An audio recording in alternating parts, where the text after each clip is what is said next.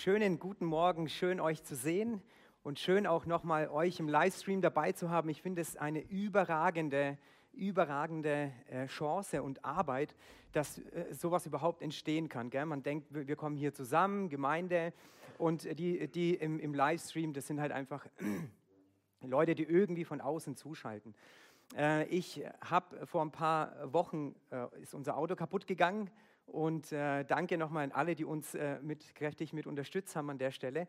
Ich war aber in einem Autohaus und bin dort mit dem Berater, der uns beraten hat, ins Gespräch gekommen.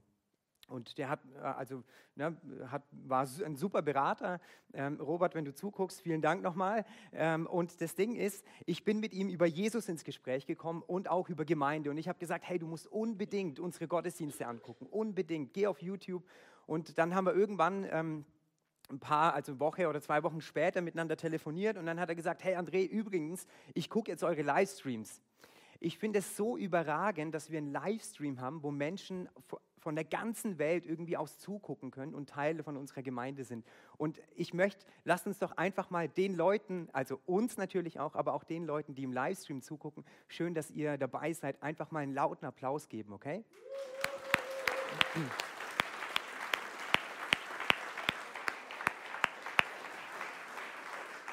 Denn dadurch machen wir möglich, dass Menschen auf der ganzen Welt Jesus kennenlernen. Ähm, für alle diejenigen, die mich noch nicht kennen und vielleicht das erste Mal auch hier sind auch, ähm, und auch im Livestream, ich bin André und ich bin Jugendpastor hier in der Gemeinde, bin verheiratet und habe drei wundervolle Kinder. Und diejenigen, die mit mir äh, unterwegs sind, ähm, ja, die ein bisschen näher an mir dran sind, die wissen genau, dass ich sehr gerne Fragen stelle. Manchmal auch total blöde Fragen, aber so ist es halt. Gell? Aber ich stelle gerne Fragen.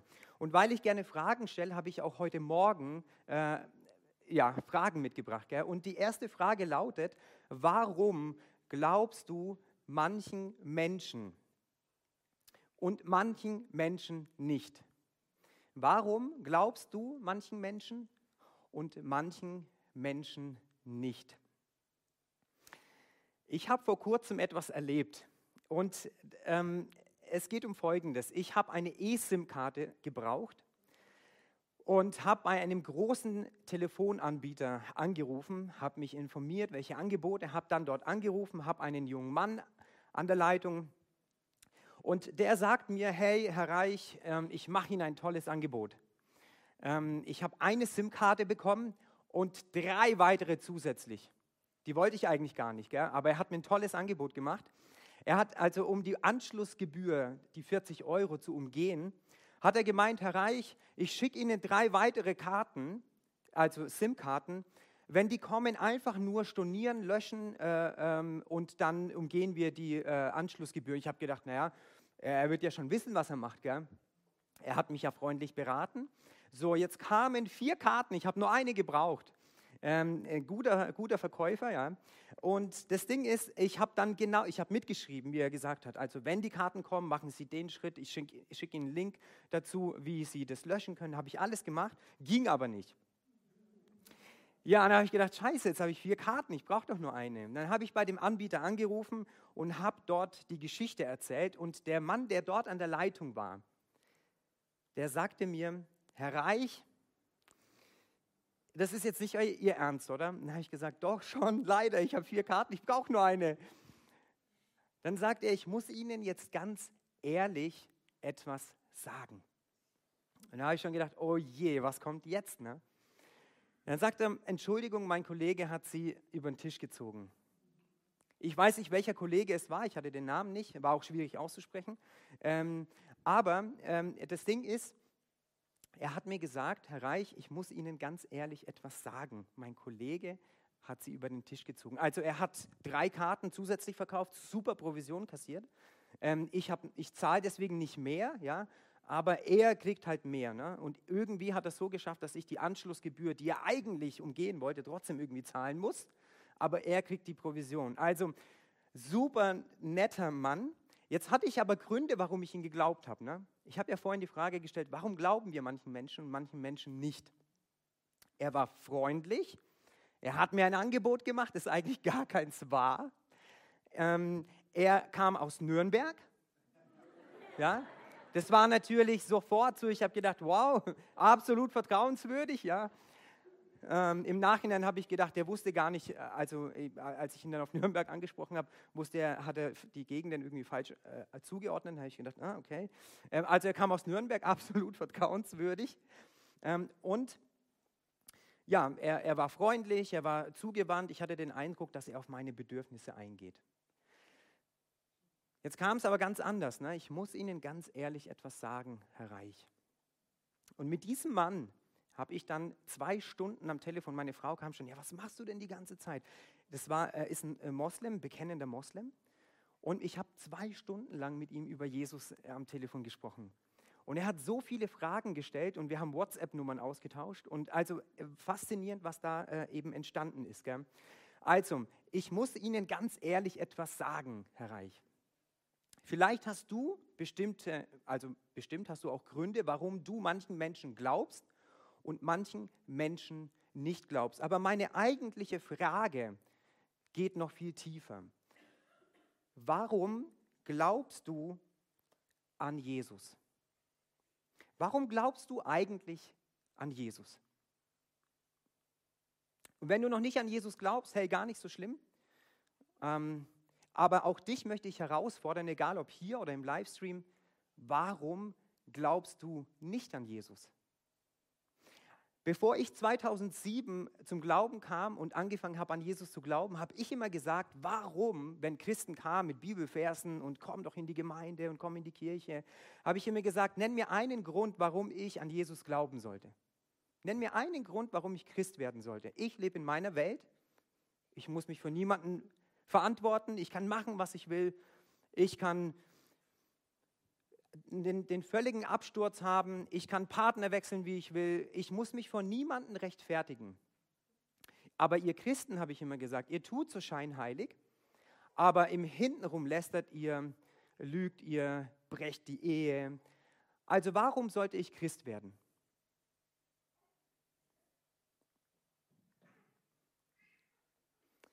Warum glaubst du an Jesus oder glaubst nicht an Jesus?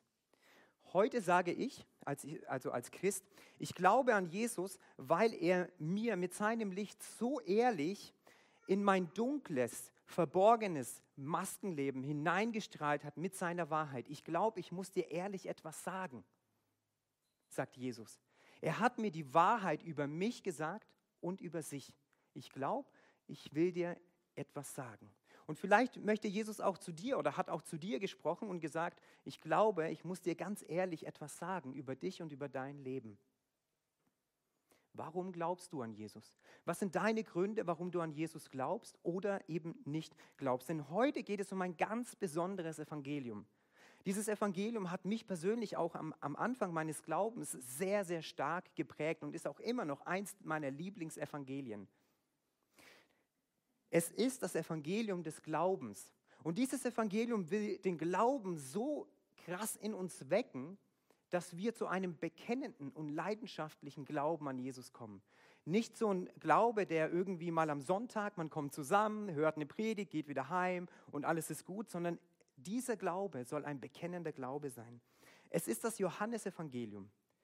Und ich möchte euch mit hineinnehmen in das Johannesevangelium.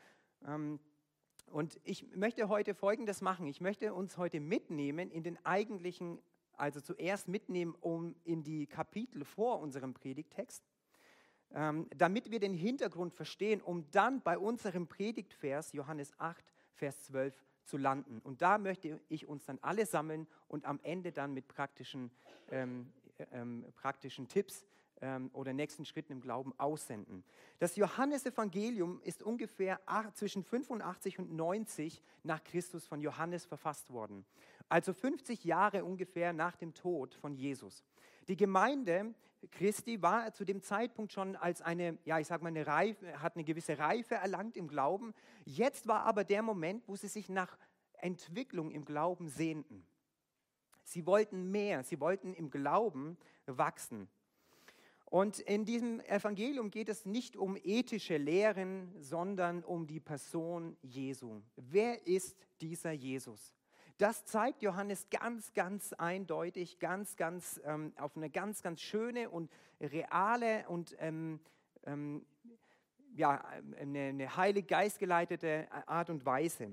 Und es geht also nicht darum, was Jesus lehrt, sondern was es bedeutet, an Jesus zu glauben. Und ganz besonders im Johannesevangelium ist, dass Johannes betont, jetzt kommt's, dass Jesus Gott ist.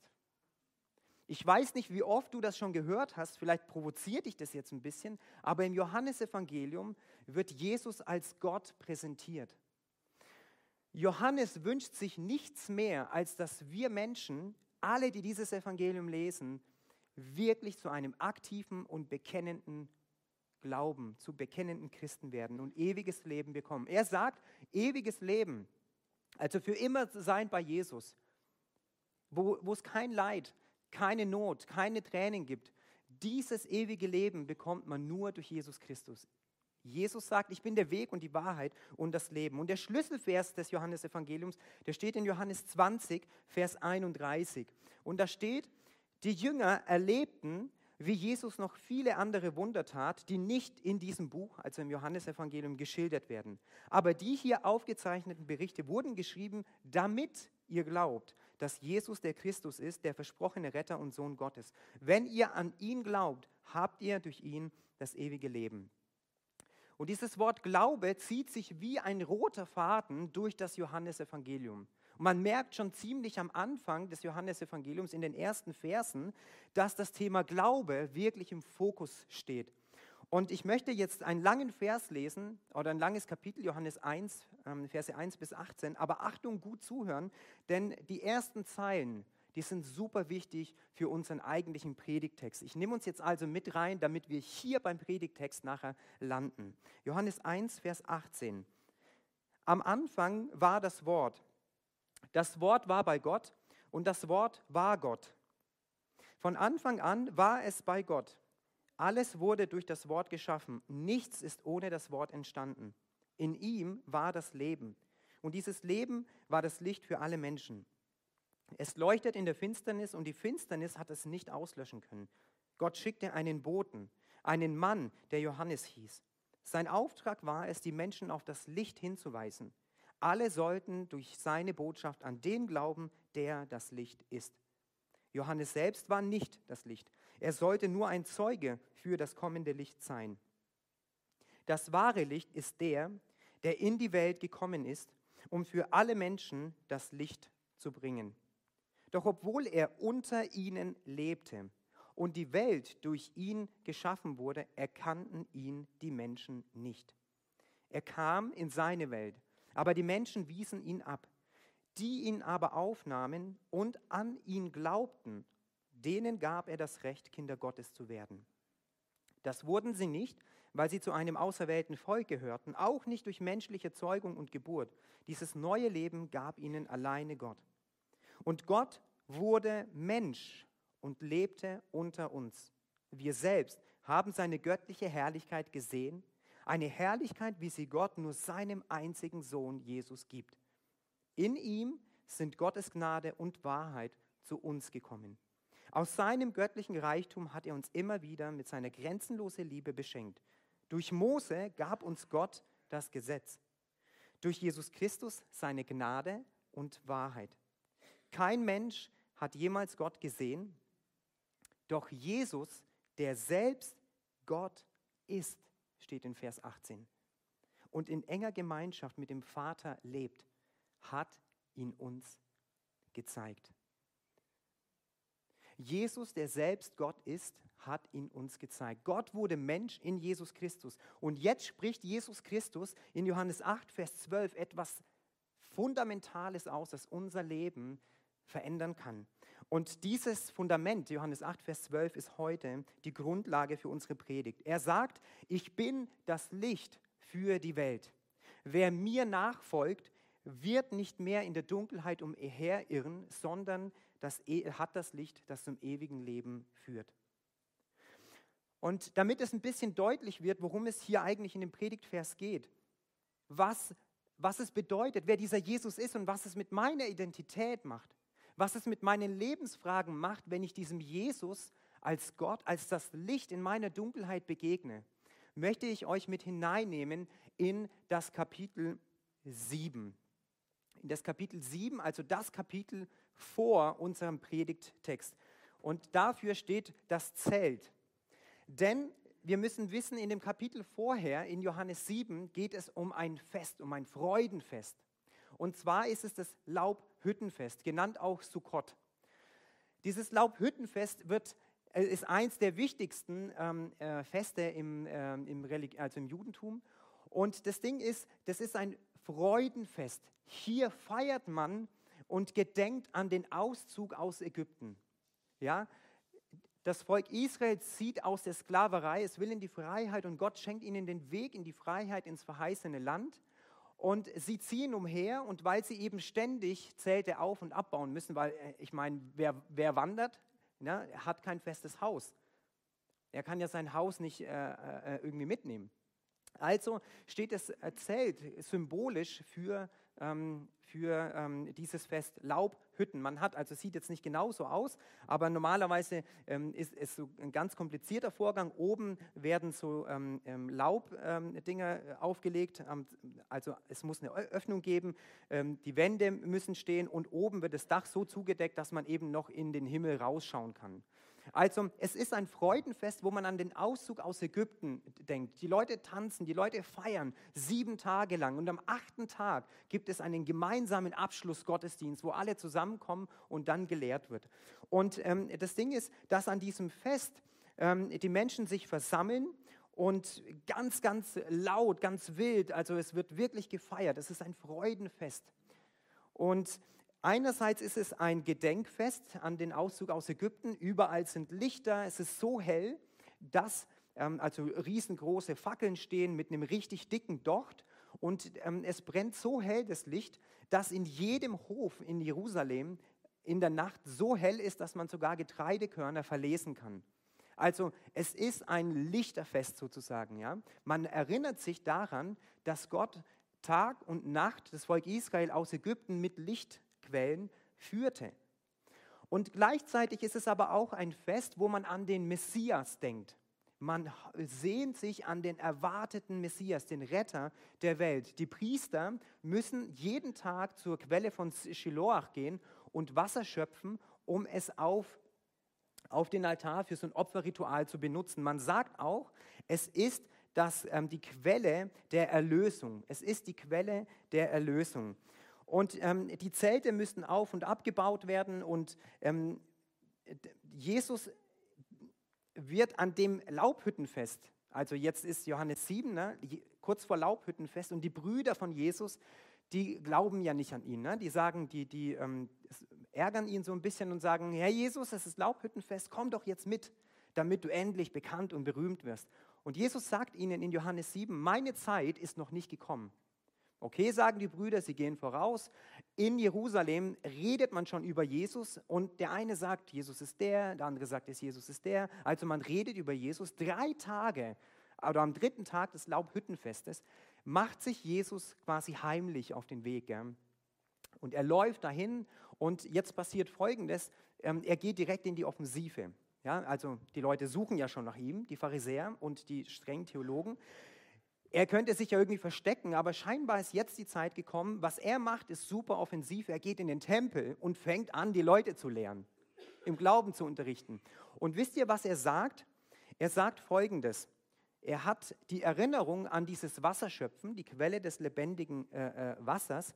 Das kommt ähm, ähm, aus einem alten, äh, aus einem Psalm, ähm, wo es eben heißt, dass Gott die Quelle der Erlösung ist. Und Jesus sagt dann vor den Leuten, stellt es sich hin und sagt, wer Durst hat, der komme zu mir.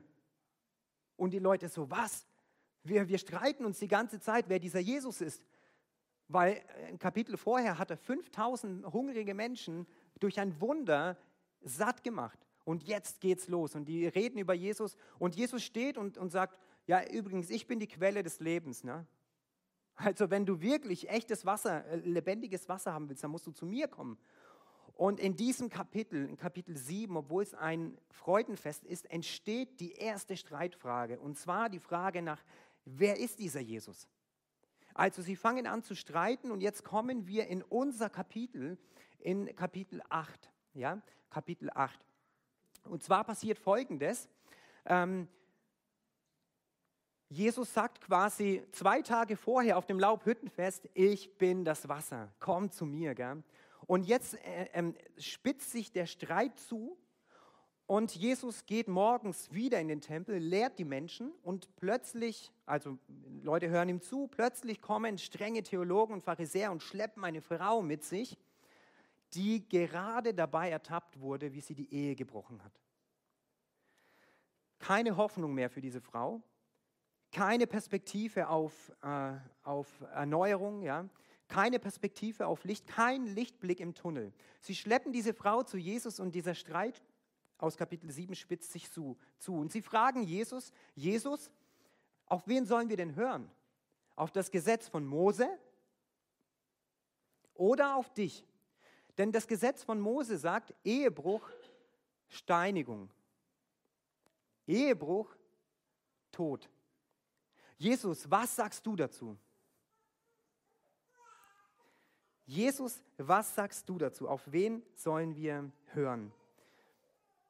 Und jetzt passiert Folgendes. Jesus bückt sich, schreibt etwas in den Sand, steht dann auf,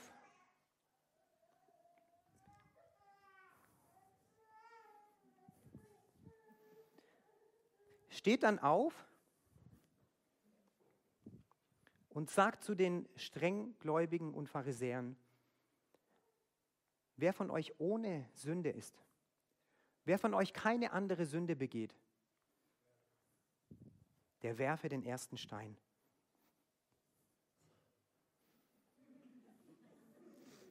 Nicht werfen, bitte. Das, das tut weh. Der werfe den ersten Stein. Und wisst ihr, was passiert? Die Leute legen den Stein nieder und verschwinden einer nach dem anderen. Sie haben verstanden, sie haben verstanden, wenn ich jetzt den Stein werfe, dann werden andere nach mir den Stein werfen. Und Jesus steht vor dieser Frau, die, die im dunkelsten Moment ihres Lebens nicht Mose begegnet, sondern Gott. Wir haben am Anfang gelesen, der Einzige, der, der, der, ähm, der Gott jemals gesehen hat, ist nämlich Jesus, der selbst Gott ist. Sie begegnet hier nicht der, der die Gesetze quasi äh, ähm, veröffentlicht, sondern der, der die Gesetze macht. Sie begegnet in ihrem dunkelsten Moment, in ihrem dunkelsten Moment diesem Jesus.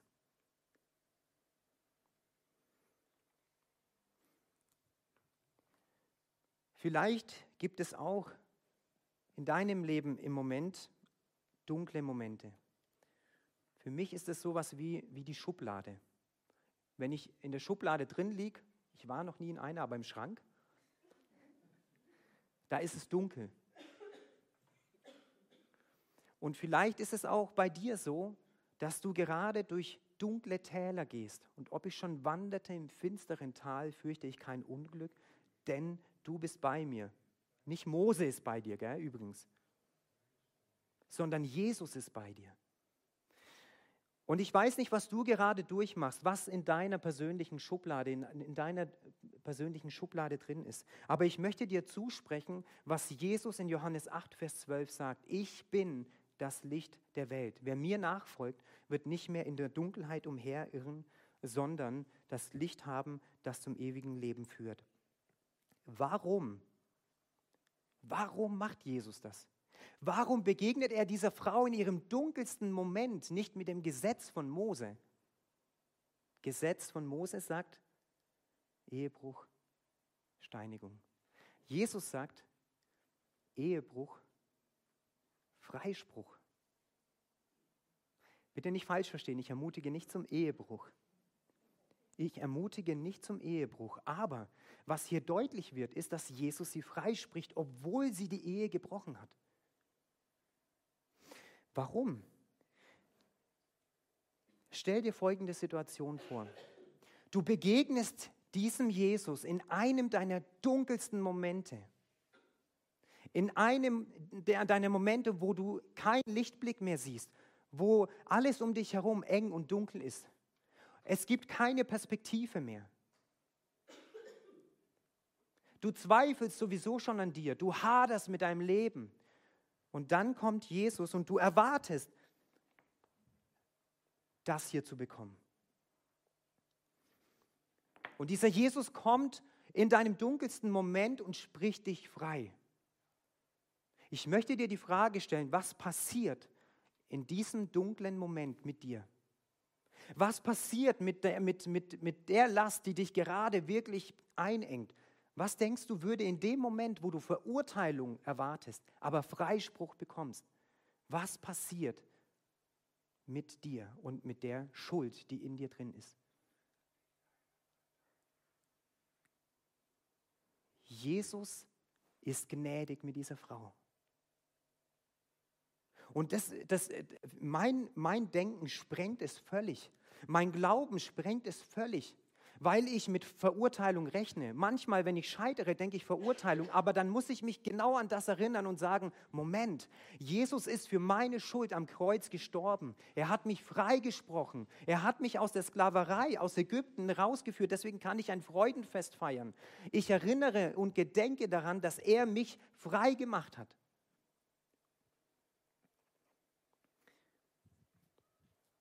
Und direkt nach diesem Ereignis mit der Frau. Direkt nach diesem Ereignis mit der Frau, als sie, als sie freigesprochen wird, spricht Jesus unseren Predigtext hinein. Ich bin das Licht der Welt. Wer mir nachfolgt, wird nicht mehr in der Dunkelheit umherirren, sondern das Licht haben, das zum ewigen Leben führt. Die Frau im dunkelsten Moment erlebt genau diesen Vers. Ich bin das Licht der Welt wer mir nachfolgt. Und für mich ist es so, wie dieser Bibelvers ist für mich wie so ein Lagerfeuer. Ich bin das Licht der Welt, wer mir nachfolgt, wird nicht mehr in der Dunkelheit umherirren. Vielleicht kennt ihr die Situation, vielleicht erinnert ihr euch an Jungschar-Zeltlager oder zu Hause, wenn ihr irgendwie grillt mit den Kindern und Lagerfeuer macht. Ich finde es so eine wunderschöne Atmosphäre, wenn man um das Lagerfeuer drumherum sitzt alle fokussiert auf dieses Feuer. Man erzählt sich vielleicht Geschichten. Und genau diese Bibelstelle ist für mich so was wie ein Lagerfeuer. Ich bin das Licht der Welt. Wer mir nachfolgt, wird nicht mehr in der Dunkelheit umherirren, sondern das ewige Leben, das Licht haben, das zum Leben führt. Und hier kommt mein letzter, erster und letzter Punkt eigentlich. Also die Heranführung war für mich so wichtig, damit wir verstehen, Erste Streitfrage, Kapitel 7, wer ist Jesus? Zweite Streitfrage, Kapitel 8, Gesetz von Mose oder auf Jesus hören. Die Frau, die ähm, die Ehe bricht, wird nicht gesteinigt, sondern freigesprochen. Und Jesus spricht diesen Vers in diesen Kontext hinein. Und das ist mein Punkt. Jesus schenkt Orientierung. Ohne Jesus tappen wir im Dunkeln herum. Jesus schenkt Orientierung. Ohne Jesus tappen wir in unserem Leben im Dunkeln herum. Sowohl im realen, aber auch im geistlichen Leben ähm, gibt es einfach kein Leben ohne Licht. Ja, stell dir vor, du würdest jetzt tagelang nur in dieser Dunkelheit leben. Nur hier drin. Kein Licht. Alle Rollos zu. Pflanzen würden nicht wachsen. Wir Kinder würden nicht wachsen, wenn wir kein Licht hätten. Jesus schenkt Orientierung. Ohne Jesus tappen wir im Dunkeln herum. Auf dem Christival, ähm, da habe ich extra so ein, so ein Zelt äh, äh, mir gekauft, ähm, das so ein Dunkelmacher, weil ich mag es nicht, wenn es, also beim Schlafen, wenn es hell ist. ähm, und äh, das war super. Und nachts ist es aber so, wenn wir dann von der Veranstaltung gekommen sind, dann war es dunkel im Zelt. Dann kommen Leute, weil ich hatte also ein Dreimann-Zelt und da kommen dann Leute und sagen, haben bei mir ihre Sachen abgestellt, Koffer und so, ne, weil ich ein größeres Zelt hatte. Und dann kommen die und sagen, hey, gib, ich brauche das zum Umziehen, ich brauche das zum Umziehen. Und ich hatte Gott sei Dank so eine, so eine Lampe mitgenommen, so eine Campinglampe oben, die habe ich immer angemacht. Aber ich habe gemerkt, wenn ich die nicht dabei hätte im Zelt, ich wäre aufgeschmissen. Handy leer, ja, da gibt es also keine Lademöglichkeit. Ähm, also ich wäre aufgeschmissen. Jesus schenkt Orientierung in unserem Leben. Ohne Jesus tappen wir im Dunkeln herum.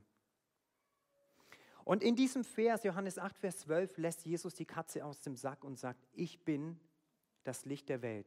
Ich bin ist eine Anknüpfung an die Vorstellung Gottes in 2. Mose, wo, wo, wo Gott sich den Israeliten als Gott vorstellt. Er stellt sich als Ich bin vor und Jesus verwendet hier genau den gleichen Begriff und damit sagt er, ich bin Gott. Wer mir nachfolgt, braucht nicht mehr in Dunkelheit zu, äh, umherzuirren. Ich glaube, dass unsere Aufgabe als Nachfolger von, von Jesus, unsere Aufgabe ist nicht zu richten, sondern nachzumachen. Unsere Aufgabe als Christen ist es nicht zu richten, sondern Jesus nachzumachen. Nichts anderes bedeutet Nachfolge. Wir gucken, was hat Jesus gemacht und wir machen es einfach nach. Jesus hat äh, Kranken die Hände aufgelegt, hat für sie gebetet. Nachfolgen heißt, leg doch mal die Hände auf und bet für einen. Jesus hat Menschen freigesprochen von ihrer Sünde. Nachmachen heißt, ich spreche Menschen, die vielleicht an mir schuldig geworden sind, frei. Und so bedeutet Nachfolge, wenn wir das umsetzen, was Jesus getan hat. Ich weiß, es ist schwer. Ich bin ja auch einer von denen, die immer wieder damit, damit äh, also ne, Glaube ist ein Prozess. Aber Jesus sagt, wer so lebt, den erwartet ein wirklich erfülltes Leben. In Johannes 10, Vers 10 heißt es, ein Dieb will rauben, töten und zerstören. Ich aber bin gekommen, um euch das Leben in ganzer Fülle zu schenken. Und genau das Gegenteil tun ja die, ähm, die ähm, Pharisäer, die kommen, schleppen die Frau, sie wollen das hier. Aber Jesus sagt, ich bin gekommen, um euch Leben in Fülle zu schenken. Die Frau begegnet Jesus in ihrem dunkelsten Moment. Und ich habe ein paar Leute gefragt, die ähm, ein bisschen was mit Glaube zu tun haben, manche, die nichts mit Glaube zu tun haben. Ich habe ihnen einfach mal den Vers geschickt und habe gesagt, hey, guck doch mal, ähm, wie interpretierst du diesen Vers? Und ich möchte euch, also ich bin das Licht der Welt, wie interpretierst du diesen Vers? Und ich möchte euch mit reinnehmen ähm, in in einen äh, Gedanken. Und zwar, oder in eine Antwort. Ich habe mehrere, aber ich bin ein bisschen in Zeitverzug.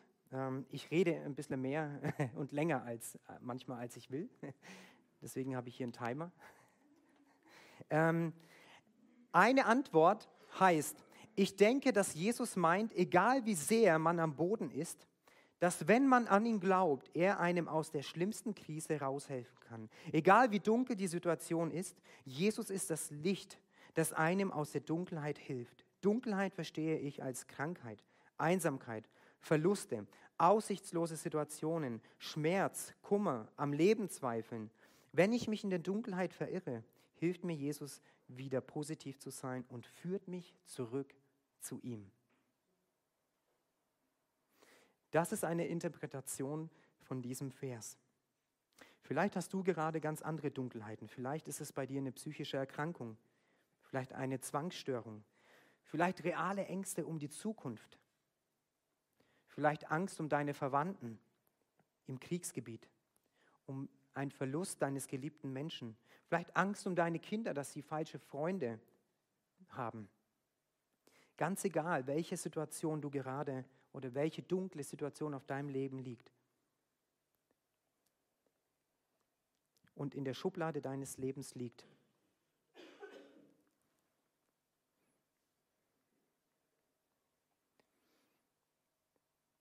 Denn diese Momente, die machen unser, unseren Sichtrahmen klein.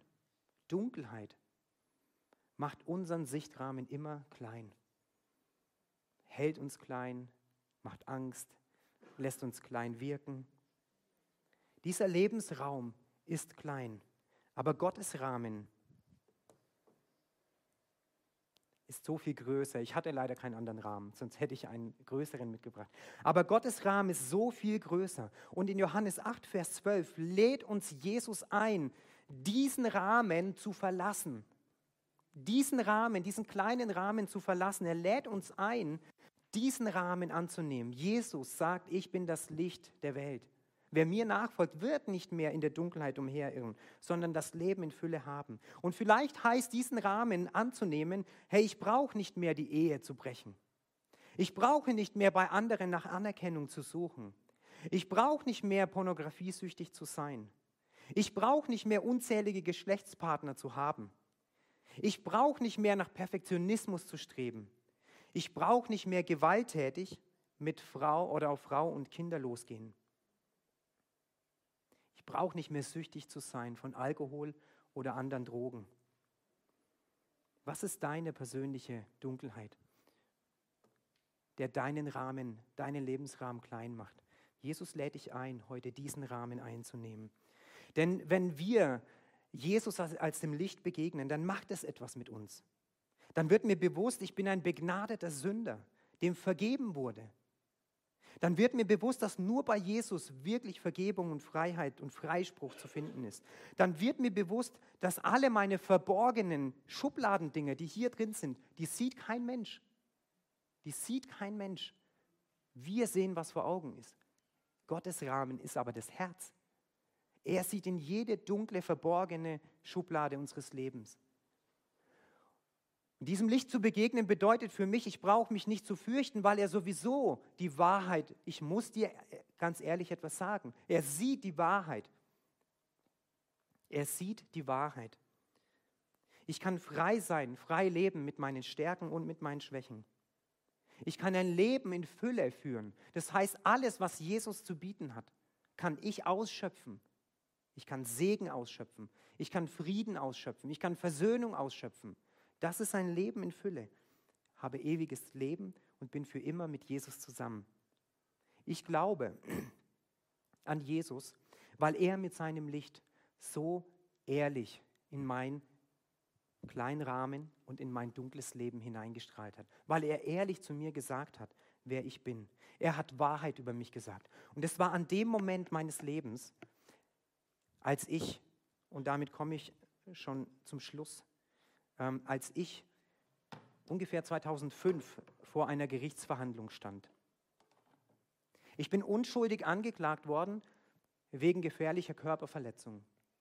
Ich hatte schlechte Freunde und ähm, ja, es gab eine Massenschlägerei mit den Türstehern in einer Diskothek. Die Diskothek war quasi mein tägliches Brot, ja, also Freitag, Samstag. Und es entstand eine Schlägerei, wo ich aber unschuldig war, aber mitgehangen, mitgefangen. Ich wurde angeklagt. Und ich wollte nie was mit Jesus zu tun haben und habe einen Tag vor der Gerichtsverhandlung so horoskopmäßig ein Buch aufgemacht, das mir meine Schwester und mein Schwager geschenkt haben, die mich ganz stark im Glauben geprägt haben.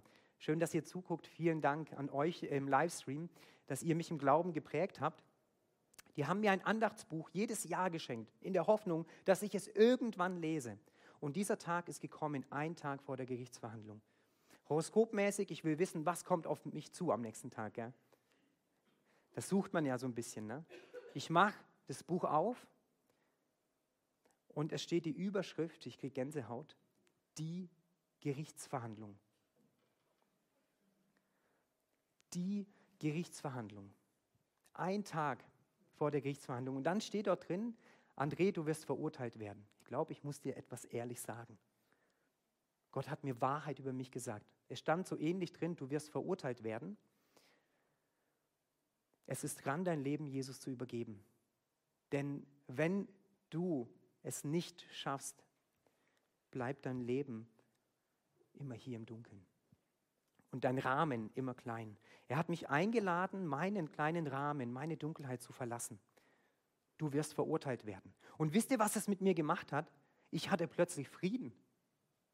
Ich wurde eigentlich unschuldig angeklagt, aber ich hatte Frieden. Ich wusste, ich habe geglaubt, das wird morgen eintreffen. Ich werde verurteilt werden, obwohl ich unschuldig bin. Jetzt komme ich zur Gerichtsverhandlung. Meine ganzen Jungs, das sind so richtige Gangsterjungs, gell? Ähm, die hatten alle Schiss. Die hatten alle wirklich Angst. Und ich war total gechillt. Ich wusste, ich habe gesagt, hey, ich werde verurteilt. Ich habe kein Problem damit. Ich wusste, ich werde verurteilt. Jesus hat mich eingeladen, diesen Rahmen zu verlassen. Und ungefähr eineinhalb oder zwei Jahre später bin ich tatsächlich zum Glauben an Jesus Christus gekommen. Und das war das Erlebnis unter anderem, das mir geholfen hat, Dankeschön, ja, Amen, das mir geholfen hat, ähm, meine Dunkelheit zu verlassen. Ich glaube, ich muss dir ehrlich etwas sagen. Und ich glaube, dass Jesus auch in dein Leben Wahrheit reinsprechen möchte. Und manchmal ist es ungemütlich, weil da zeigt er mir nämlich, was in der Schublade drin ist. Aber nicht um uns zu zerstören, sondern um uns hierhin zu führen. Ich glaube, Jesus will auch dir heute Wahrheit über dein Leben sagen, egal wie lange du Christ bist, egal wie lange du an Jesus glaubst, ob du an Jesus glaubst oder nicht oder ein bisschen oder unterwegs bist. Jesus spricht Wahrheit in dein Leben und deswegen glaube ich an Jesus. Was ist der nächste Schritt im Glauben? Was ist der nächste Schritt im Glauben? Ich habe ein paar Punkte mitgebracht und damit komme ich auch schon zum Schluss. Nachfolgen heißt nicht tausend Schritte im Glauben zu gehen, aber den nächsten. Jesus nachzufolgen heißt nicht tausend Schritte im Glauben zu gehen, aber den nächsten. Was könnte der nächste Schritt sein? Wenn du das Johannesevangelium liest, dann garantiere ich dir, wird dein, wird dein Glaube neu entfachen. Vielleicht, äh, vielleicht sehnst du dich nach einer Entwicklung im Glauben. Lies das Johannesevangelium. Wenn du noch nie in der Bibel gelesen hast, starte mit dem Johannesevangelium. Ich verspreche dir, es wird nicht unerhört bleiben. Jesus will, dass in, mit diesem Evangelium Glaube entfacht wird. Bekennender Glaube. Wenn du Angst hast, Jesus zu bekennen vor der Welt, dann liest das Johannesevangelium. Es wird dein Bekenntnis stärken und schleifen. Der zweite Punkt ist, wenn du Teil einer Kleingruppe wirst, dann hast du den perfekten Ort, wo Freundschaft entsteht dann hast du den perfekten Ort, wo Beziehungen wachsen, wo Menschen für dich da sind. Ein Ort, wo du dich in einem geschützten Rahmen öffnen kannst, wo Menschen dich begleiten, dir zuhören, für dich beten können. Informiere dich über unsere Kleingruppenangebote. Punkt zwei. Der dritte Punkt ist, vielleicht hast du durch die Corona-Zeit deinen Dienst oder in der Corona-Zeit deinen Dienst in der Gemeinde weg, weggeschoben. Ja? Du hast gesagt, hey, ich, ich kann jetzt nicht mehr. Ja? Ich will nicht mehr, ich kann nicht mehr. Hey, ich ermutige dich, nimm den Dienst in der Gemeinde mit neuer Entscheidungskraft, mit, neuer, mit neuem Glauben, mit neuer Kraft wieder auf. Denn ich möchte dich herausfordern, mal drüber nachzudenken, ob es nicht vielleicht dran ist, wieder deinen Dienst in der Gemeinde zu starten. Der vierte Punkt ist, such dir eine Person deines Vertrauens und teile deine Momente mit dieser Person. Ich habe von Anfang an von Anfang an, seitdem ich Christ bin, Seelsorge in Anspruch genommen. Und es hat mir super geholfen. Ich kann es nur empfehlen. Wir haben ein Seelsorgeteam. Nutzt diese Chance. Nutzt diese Chance, dass andere Menschen dir helfen, ähm, Jesus als das Licht wieder mehr in dein Leben zu lassen. Fünftens, ermutige andere Menschen, Jesus nachzufolgen, damit auch sie das ewige Leben haben. Vor kurzem diese Woche ist mein Freund aus der damaligen Clique bei einem Autounfall ums Leben gekommen. Und am Samstag äh, wäre ich, also gestern wäre ich eigentlich auf Beerdigung, wir hatten einen runden Geburtstag. Der ist ums Leben gekommen mit 39 Jahren. Ich weiß nicht, wo er jetzt ist, aber ich weiß eins, als ich Christ geworden bin und Frieden diesen Rahmen verlassen hatte, Angst und den Jungs, die mich allein gelassen haben, vergeben konnte und Gottes Rahmen angenommen habe, habe ich alle meine Gangsterjungs zusammengetrommelt und habe ihnen von diesem Rahmen erzählt. Ich habe ihnen erzählt, dass Jesus das Leben verändert. Und ich hoffe, dass er Jesus angenommen hat. Der siebte Punkt, entscheide dich heute für Jesus. Egal, wie lange du mit Jesus unterwegs bist oder noch nicht glaubst, entscheide dich für Jesus. Und der achte Punkt, der letzte, ich habe hier sieben. Johannes schreibt im Johannesbrief 5, äh, im 1. Johannesbrief 5, Vers 13 bis 15. Das schreibe ich euch, damit ihr wisst, dass ihr das ewige Leben habt, weil ihr an den Namen des Sohnes Gottes glaubt. Und wir dürfen zuversichtlich sein, dass er uns erhört, wenn wir ihn um etwas bitten, das seinem Willen entspricht. Und wenn wir wissen, dass er unsere Bitten hört, dann können wir auch sicher sein, dass er uns gibt, worum wir ihn bitten. Ich lade jetzt jeden hier im Raum und auch im Livestream ein, in ein ganz persönliches Gespräch mit Jesus zu gehen. Ich lade dich ein, rede mit Jesus. Wenn du noch nie mit Jesus geredet hast, hier oder auch im Livestream, es gibt kein richtig oder falsch. Setze für den Namen Gott Jesus ein und rede jetzt in dieser Zeit mit ihm wie mit einem Freund. Erzähle ihm von diesem Rahmen, von den Dunkelheiten oder von den dunklen Tälern deines Lebens. Ich lade euch ein, jetzt einfach in die Stille zu gehen und jeder für sich wirklich mit Jesus ins Gespräch zu gehen. Währenddessen spielt äh, die Band ähm, ähm, ein Instrumental und wir gehen dann ins letzte Lied über.